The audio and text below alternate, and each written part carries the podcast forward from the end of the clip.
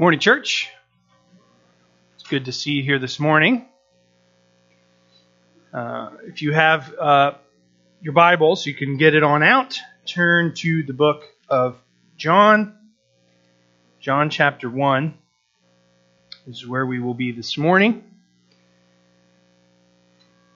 Let's pray. Dear Heavenly Father, we, we thank you for this day and this time of year we can anticipate the arrival of Christ.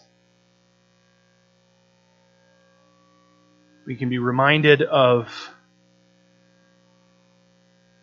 the beauty and the wonder of God putting on flesh. We can be reminded of the light that will shine because of his life and because of his death and resurrection. Lord, I pray that our hearts would be humbled this morning as we turn to your word, as we read and as we think, as we study, that your spirit would be on the move in our in our lives, molding and changing us into the image of Christ. It's in his precious name that we do pray. Amen. Like I said, John chapter 1 this morning.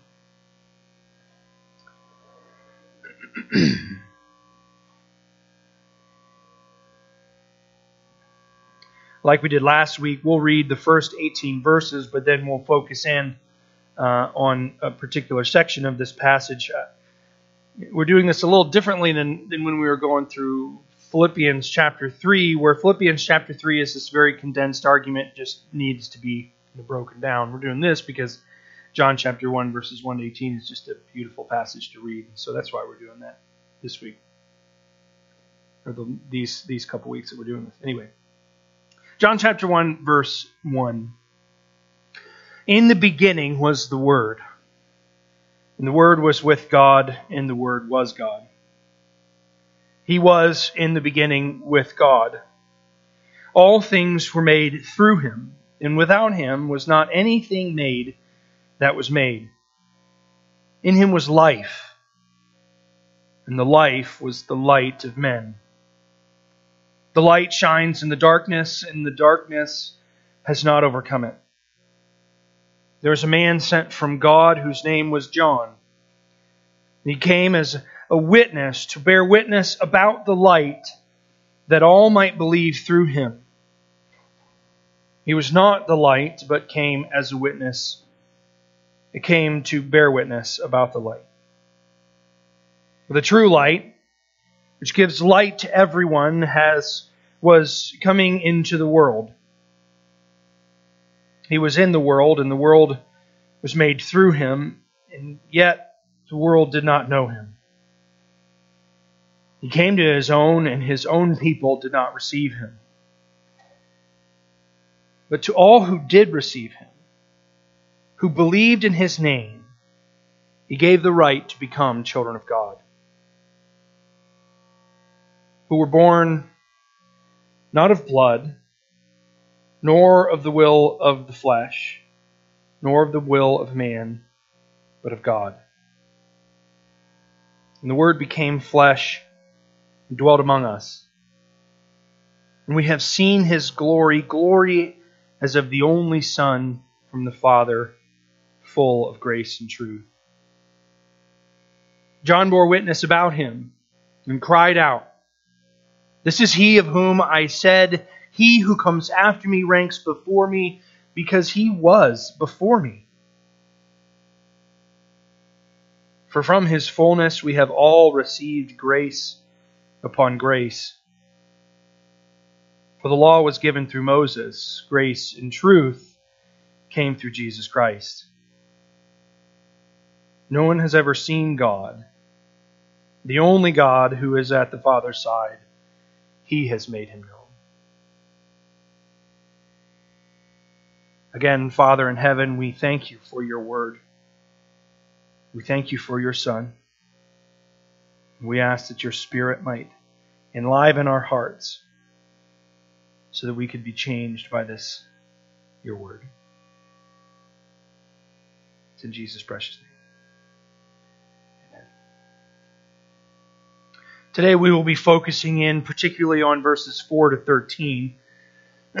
like I said last week, next week we'll pick up uh, verses 14 to 18. Last week I talked about how all four Gospels have what we could call an Advent story. Advent being the season that we're currently in. Today's the second Sunday of Advent. Advent quite quite literally just means the arrival of a notable person.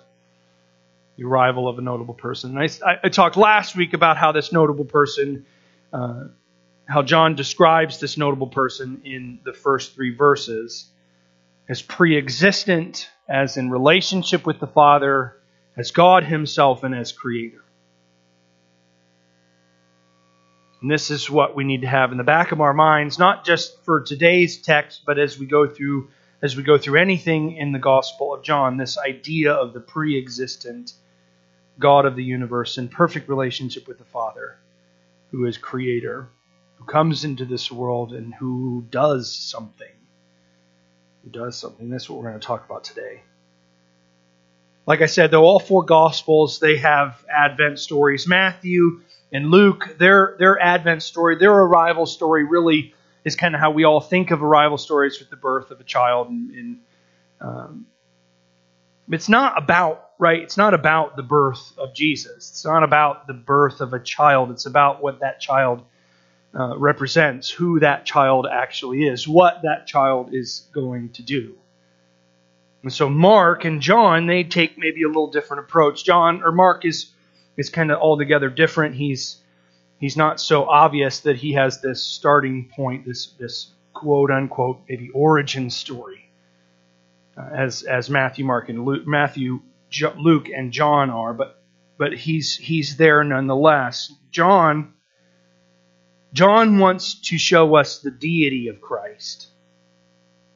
Throughout his gospel, this is the focus that he gives us. We know we know most of how we should think of, of Christ as God from John, because John's focus is the deity of Christ.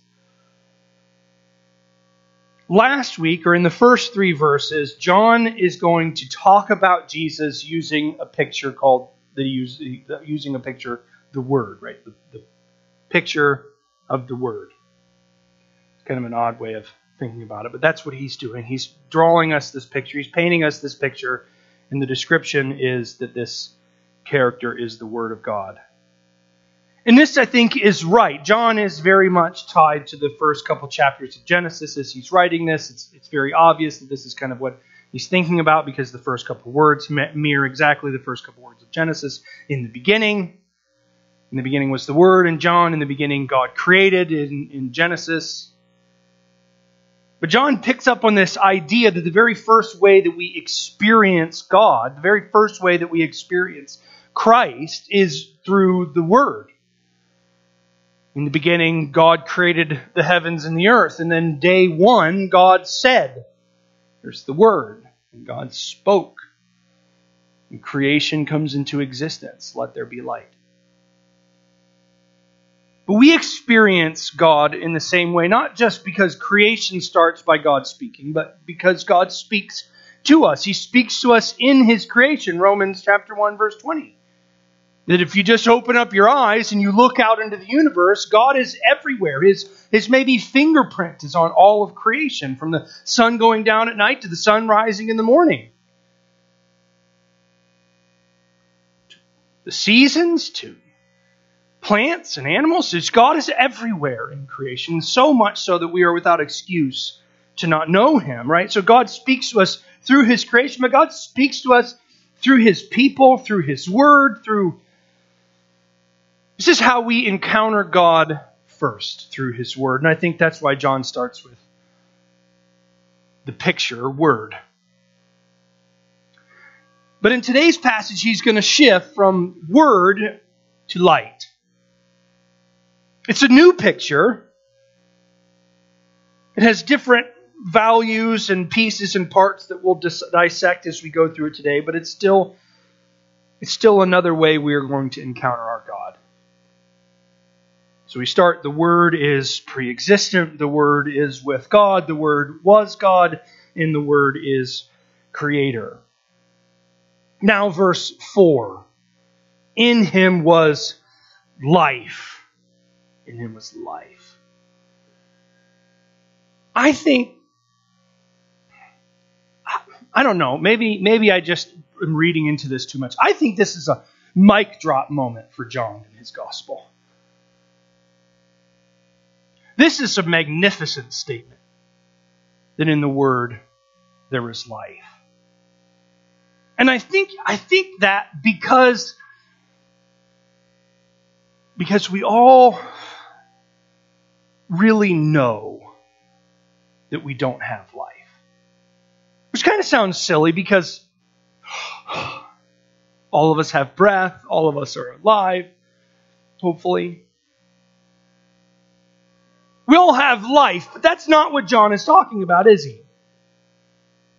See, in the Garden of Eden, when, when Adam and Eve, when they eat of the fruit, God, God tells Adam and Eve in the Garden of Eden, you, if you eat of this fruit, you will, you will surely die. Satan comes in, the serpent comes in, and he says, he says, You're not going to die, you're going to become like God. And he uses a different Hebrew word, and we're not, we're not talking about Genesis right now, but he uses a different word. And and and when when Eve eats the fruit, when Adam eats the fruit, when we subsequently eat the fruit, which is what we do what we're doing is we are inherently giving up our right to life, because that's what God means when He says, You will surely die. The only thing that you, by your nature, possess that nobody can take from you is death. You don't actually possess life. You don't have the right to life. It's, it's really very much amazing that in, the, in that moment when Adam and Eve, when Eve eats the fruit, and then Adam follows and eats the fruit, it's amazing the mercy of God as He lets them continue to live so that He can, he can bring about redemption in, your, in their lives. You don't deserve the life that you have. And I think we all, maybe we don't say it quite so plainly or bluntly, I think we all recognize that. And the reason why I can say that is because you're here at church. Why else would you be here at church on a Sunday morning? You could be sleeping in. To hear some dope talk about some guy. Because deep down, we all recognize that there is something inherently missing we desire. It's life. We all want it. We all desire it. We all need it. And so when John says, in him was life, we should really all go, wow. Or maybe in terms that we use, we should all say amen. It was life. And so here's where here's where John is going to shift a little bit. It says, In him was life, in the life was the light of men. I'm going to have to keep my L's straight here on, on Wednesday. I kept mixing up my words. I don't even remember what sin and, and sickness, sickness and sin, and I kept getting them mixed up. So I'll try to keep them straight here. It was life, and that life was the light of men. Now, light and life are two different things. Life is something that we desire. Light is a picture that John is going to use to, to kind of show us this life. This is an analogy. All analogies, when pressed far enough, will fall apart. The light analogy falls apart when we start to talk about black holes, which we're not going to talk about black holes, but for those of you who want to think further on it, you can find out what I'm talking about. But anyway,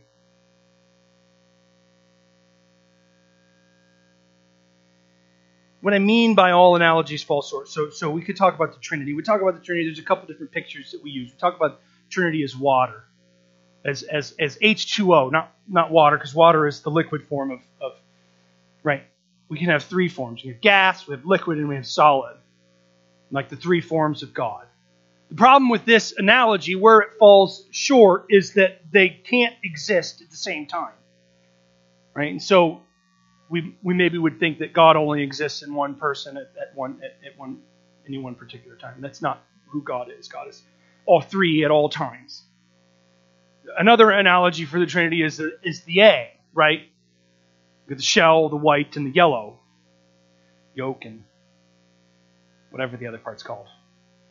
It's sad. Right? But that gives us the picture okay, these three things, they exist at the same time, and they're different things, but they're all part of the egg. But it, it falls apart that by themselves, they're not an egg. If you picked up an eggshell, it's not an egg, it's an eggshell. And the same thing is true with light. But John is going to he's going to pick out this particular thread, and that's what he's going to show us here. I don't know if I'm my controller is telling me it's not actually going. So go to verse 5. Says, The light shines in the darkness, and the darkness has not overcome it. So in him was life, a life that we all desire, that we all want. It's, it's built into who we are, knowing that we are missing something, and I, and I need that something. And here comes Christ. Here comes the Word. Here comes the, the, the second person of the Trinity to give us something, to be something to us that's life. And, and John's going to talk about it in terms of light. I talk about light a lot because the Bible talks about light a lot. And actually, I probably talk about, about, about, the, about the absence of light more than I talk about light. Darkness you don't have to teach a child to be afraid of the dark. This is why the Bible uses darkness to, as an analogy to represent for us evil and sin.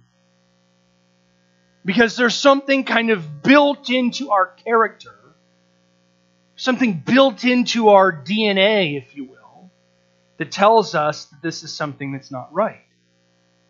And by the way, I think that continues on until eternity, whenever there will no, no longer be darkness, when, when all of the light of God will be fully revealed to us and shown to us in its entirety, and there will be no more darkness. No more need for a sun and moon and stars because God will be the light. So it says the light shines in the darkness. The life shines in the evil. So when Christ enters into the scene, something fundamentally changes about how we understand good and evil. Turn, turn the lights out for a minute. Oh boy. It's not nearly as dark as I was maybe hoping. This screen is really bright. But we all recognize that there's something about darkness that just puts us on it. You're not scared at this point. I hope you're not scared in this very lit up dark room. But there's something about what happens with light that's absolutely incredible. John tells us that, that, that he's that in him was life, and that life is the light of men. There we go. That life is the light of men. It says, and the light shines in the darkness, and darkness has not overcome it. Darkness has not overcome the light because darkness cannot overcome the light. The word that's in the Greek actually is a little bit, we could translate it as overcome. I think that's a good translation. But it, but it, but it also can mean understand. So darkness cannot understand light, therefore it cannot overcome light. Really, as, as we 21st century science buffs know, darkness is not a thing, it's, it's the absence of that thing. And so, therefore, when the light comes on, go ahead and flip that light. Boom! No more darkness. The darkness goes away. In him was life. That life is the light of men. And that light shines in the darkness, and darkness is gone. This is who Christ is. This is the life that now resides with us on the earth. This is what John's talking about the incarnation of of God, the incarnation of the Word. In, in next week's passage, we're going to read that the Word became flesh and dwelt among us. Life became flesh and dwelt among us. God became flesh and dwelt among us. When He does this, darkness flees. The light is really quite incredible. So we, we wake up in the morning, right, and the sun comes up. And the sun is really relatively very, very close to us. It's very close to us. It's only a couple million miles away, a couple hundred million miles away, or something like that. It's like eight light seconds. The next closest star to us, next closest star to us is 4.3. I'm, gonna, I'm trying to do this off the top of my head, memory, memory here. It's like 4.3 light years away. A light year is, is 5.8 trillion miles. 5.8 trillion miles. We get to the point when we're talking about the distance between us and other and other light-giving objects, right? The, the distance is so great that we can't talk about it in miles. We have to talk about it in collections of miles, light years. It's four and a half, four and a half light years, which are all 5.8 billion, trillion miles away. Get my letters right. And you know what's incredible? That in between us and, that, and those next nearest stars, there is nothing but darkness. Nothing but void. I mean, there's stars and stuff that cross paths, but, but really. And you know what you do when you open up your eyes in the night? You look up, if you know where it is. Maybe you don't know where it is, you're not going to actually look at it. If you look up and you look at that in that general direction, you're going to see that star from the light careening through space. 4.3 times 5 billion miles away, trillion miles away. It's really quite incredible, right? Darkness cannot overcome light. Darkness cannot overcome light. This is what gets us, I think, a little excited about the arrival of this notable person. We're just, we're not there yet. It gets better. But we're getting, we're starting to get excited. And then John gives us this little interjection, and, and, and just to give myself an out here, we're going to talk about verses 6 to 8 next week. I'll give you just, just a, a glimpse of it here. We need to hear just a, a little bit of it. It says, There was a man, verse 6, there was a man sent from God whose name was John. This is not the John, the author of the Gospel of John. That's John the Apostle. This is John the Baptist. And it says, He came, he came as a witness to bear witness about the light that all might believe through him. He was not the light, but came to bear witness about the light. So, all four gospel writers tell us about this character, John. John is a popular name even 2,000 years ago. So there's multiple Johns. John, the Apostle John, John, who we call the Baptist. In Matthew, Mark, and Luke, all three of those guys, they all call this John, John the Baptist, because that's what he did. He baptized people. But John, the author, does not tell us that John is John the Baptist. And he does so because John's purpose, his role, who he was as a person, was not a person who baptized. It's what he did, it's not what defined him. What he was was a witness. Again, we'll talk about this more in depth next week because it fits better with next week's passage. But John, who is the baptizer, he comes not as one who baptizes, but as one who prepares the way for the Lord who's going to proclaim this light for one particular purpose in verse 7 that we might that we all might believe through him. John comes so that we can know christ. Comes so that we can know christ. Then verse 9 says the true light which gives light to everyone was coming into the world he was in the world, and the world was made through him, yet the world did not know him. He came into the thing he made, and the thing he made did not know him. And this might not be odd, right? We we got to really get what John is saying here because because lots of people make lots of things that don't know. They don't know you as their maker, right?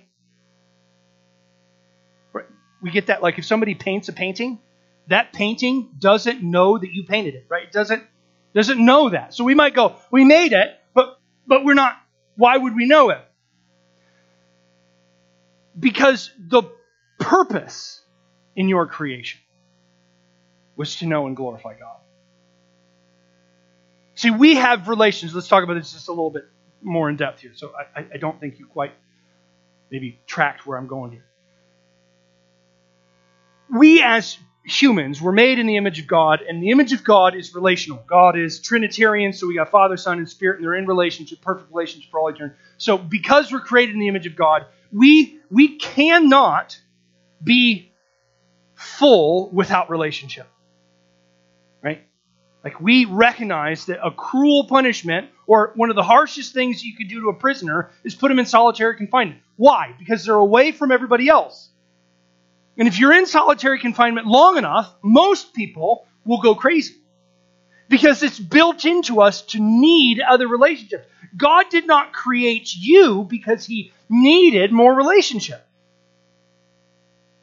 He's complete in himself. God doesn't need you to fulfill something within him. We might form relationships. We might, might find a, a significant other or might form a new friendship because we need that friendship in order to function more properly in society, in the world. God does not do that when He creates us. Nor does God create us because of some other circumstance. When we talked about the doctrine of creation a couple weeks ago, we talked about the different, the different creation myths that are around the people of Israel and how Genesis chapter 1 is kind of, a, is kind of an attack on those. Right? In the Enuma Elish, the, the, the gods kind of have this little battle, and one of the demigods dies, and that's what becomes the earth because now this eternal body is there. And so the other gods are like, well, we might as well make the earth out of it. And from the blood of that guy, we'll make man. So they make it out of chaos. They make it because there's this celestial body that can't go anywhere. And, and so they that's why that's why they create. But that's not what the Bible says. The Bible tells us that God creates because God is creative. But not only does God create because God is creative, more importantly, God creates because He's created us to know Him and to worship Him. Now, sometimes what we do when we think about that, we think that God created me, God created all of this so that we would know Him and worship Him. That seems a little arrogant. Which, by the way, is an extremely arrogant thing to think. But we, we realize we realize that there are certain people who deserve the arrogance that they might have right before LeBron went to LA, right? He said this. He said this thing that blew everybody's mind. He said, "I'm the I'm the greatest basketball player to ever live." And everyone went, "Oh my!" But all Cleveland fans, we all went, "Yeah, but he's really good, so he's allowed to be arrogant." We do this with man, I'm going to knock that down. We do this with man. Why? Why is it any different with the creator and the sustainer of the universe to think that God can't create us to know Him and worship Him. This is why John then says, and why it bears so much weight, that He was in the world, and the world was made through Him, and yet the world did not know Him. Your very existence is to know God. And here comes God in the flesh into the world, and the world has no idea that that's God. It's quite astounding. But it's not even it's not even that good of a situation. Maybe we'd be all right if we just simply didn't recognize him. He looks different than I expected. Right? You ever hear somebody on the radio and then you see a picture of him in real life, you're like, that's a, that's not who's speaking there. Maybe we did that. But no, no, no, no, no. Because Jesus didn't just come, he came and he said, I'm God. And you know what we did, verse 11? It says he came to his own, and his own people did not receive him. Now, John is primarily talking about the people of Israel. And God spent a significant amount of time preparing the people of Israel to recognize Christ and to know him when he came and to receive him when he came.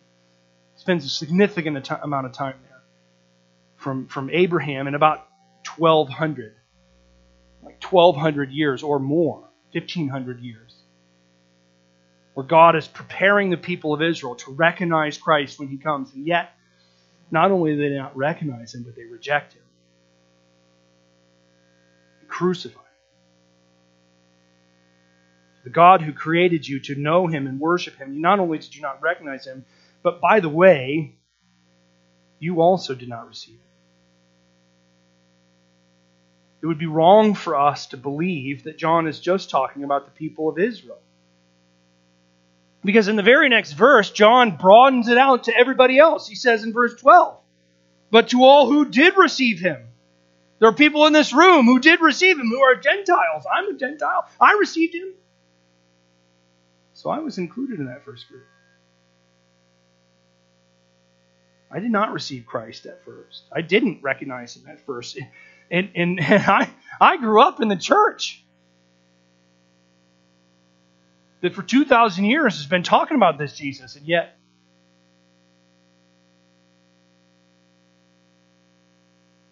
we're created to know the light when it shines upon us, and yet we didn't.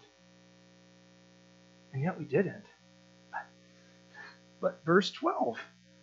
I told you we're going to get excited because the life is coming to the world and the light is and the life is the light of men and and it's good, right? It's good. It's really good that you can't darkness cannot overcome it. But but here is the here is the kicker. Here is the beauty. Here is everything. Here is everything. Because the light comes in and casts out darkness, and yet when light casts out darkness, we go and we reject it. And yet, and yet, there is continued grace. We'll talk about this next week. Grace upon grace has been given to us. Says, But all who did receive him, but all who did receive him, who believed in his name. I talk about this probably more often than, than necessary, but I have this little pet peeve, it's probably so it's an oddity. I'm an odd person, and I have lots of oddities, but this is one of those odd ones that even I recognize as odd. I wanted all of my children's names to have meaning. Meaning. Like my name, Ryan, means little king. It has absolutely nothing to do with me. I'm not little, nor am I a king. In the ancient world, in Israel especially, names mattered right? In some in some Middle Eastern cultures, you didn't name somebody until they entered adulthood, or you changed their name when they entered adulthood, because a name meant that you knew who that person was at their core. You knew who that person was. So I would never have been called Ryan, right? You would have been called something else. So I wanted all my children's names because I wanted to have some association with the Old Testament. That's the oddity of it. It's not that my kids had meaningful names. It's the, the reason, right? But I digress. So when, when John says, but all who but all who did receive him, who believed in his name, he's not saying who believed that his name was Jesus, but believed that his name, which means Savior. They believed in, his name, Emmanuel, God with us. They believed in his name, which isn't really a name, it's more of a title Christ, Messiah, the anointed one, the one to come to rescue. When we say that we believe in his name, we believe not only that he is going to come as a baby in a manger, not only as, as, as a man dying on a cross, but also the name that's written on his thigh in Revelation 19. It's the conquering warrior. But to all who did receive him, who believed in his name, he gave the right to become children of God.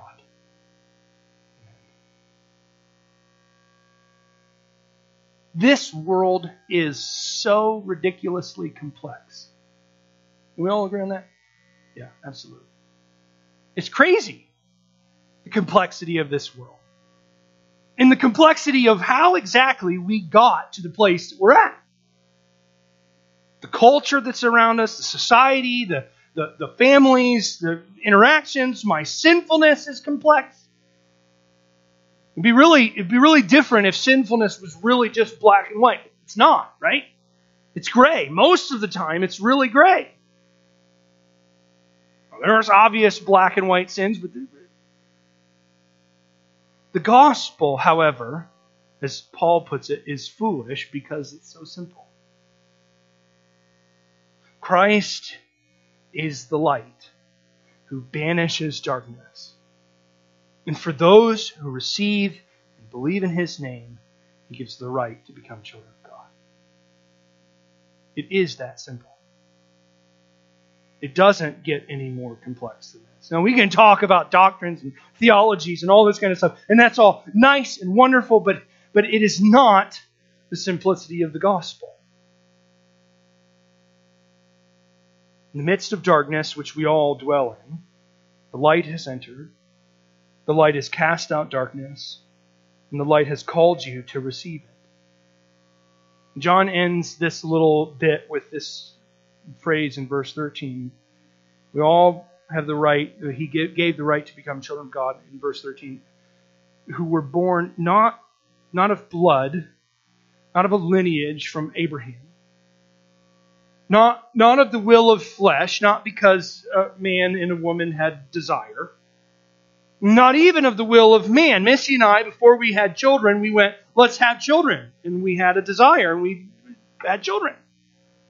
None of that is the reason why I am rescued, but because of God. He gave me the right to become God's child because of God, born of God.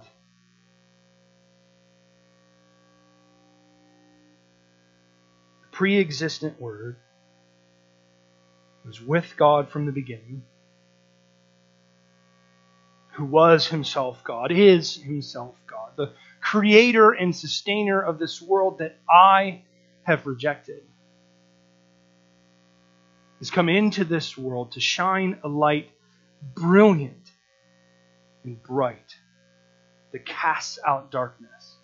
Casts out darkness from around me and cast out darkness from within me. And if I receive him, believe in his work, believe in who he was, he has given me the right to look to the Father and call him my Father.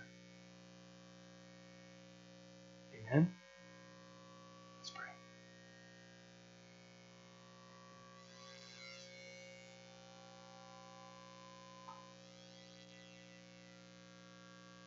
Abba, Father, we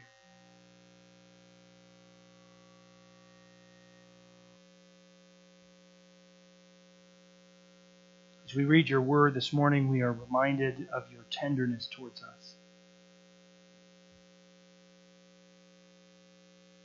When you talk of darkness, you inevitably mean us. Because in the beginning, when you created, you created everything very good. It was man's sinfulness that brought corruption, that brought darkness. And yet, in your love, in your steadfast, unconditional love for us, Lord, you sent your Son into this world as light to cast away darkness and to be our great Redeemer, to be our rescue. Lord, help our hearts our minds, and all that holds us back. To be humbled, to be softened. Let our eyes be open, our ears hear. The wonderful invitation of your Son to receive His word and to receive receive our sonship into your family. I praise your name. I glorify your goodness. And I pray all of this in his wonderful and precious and amazing name.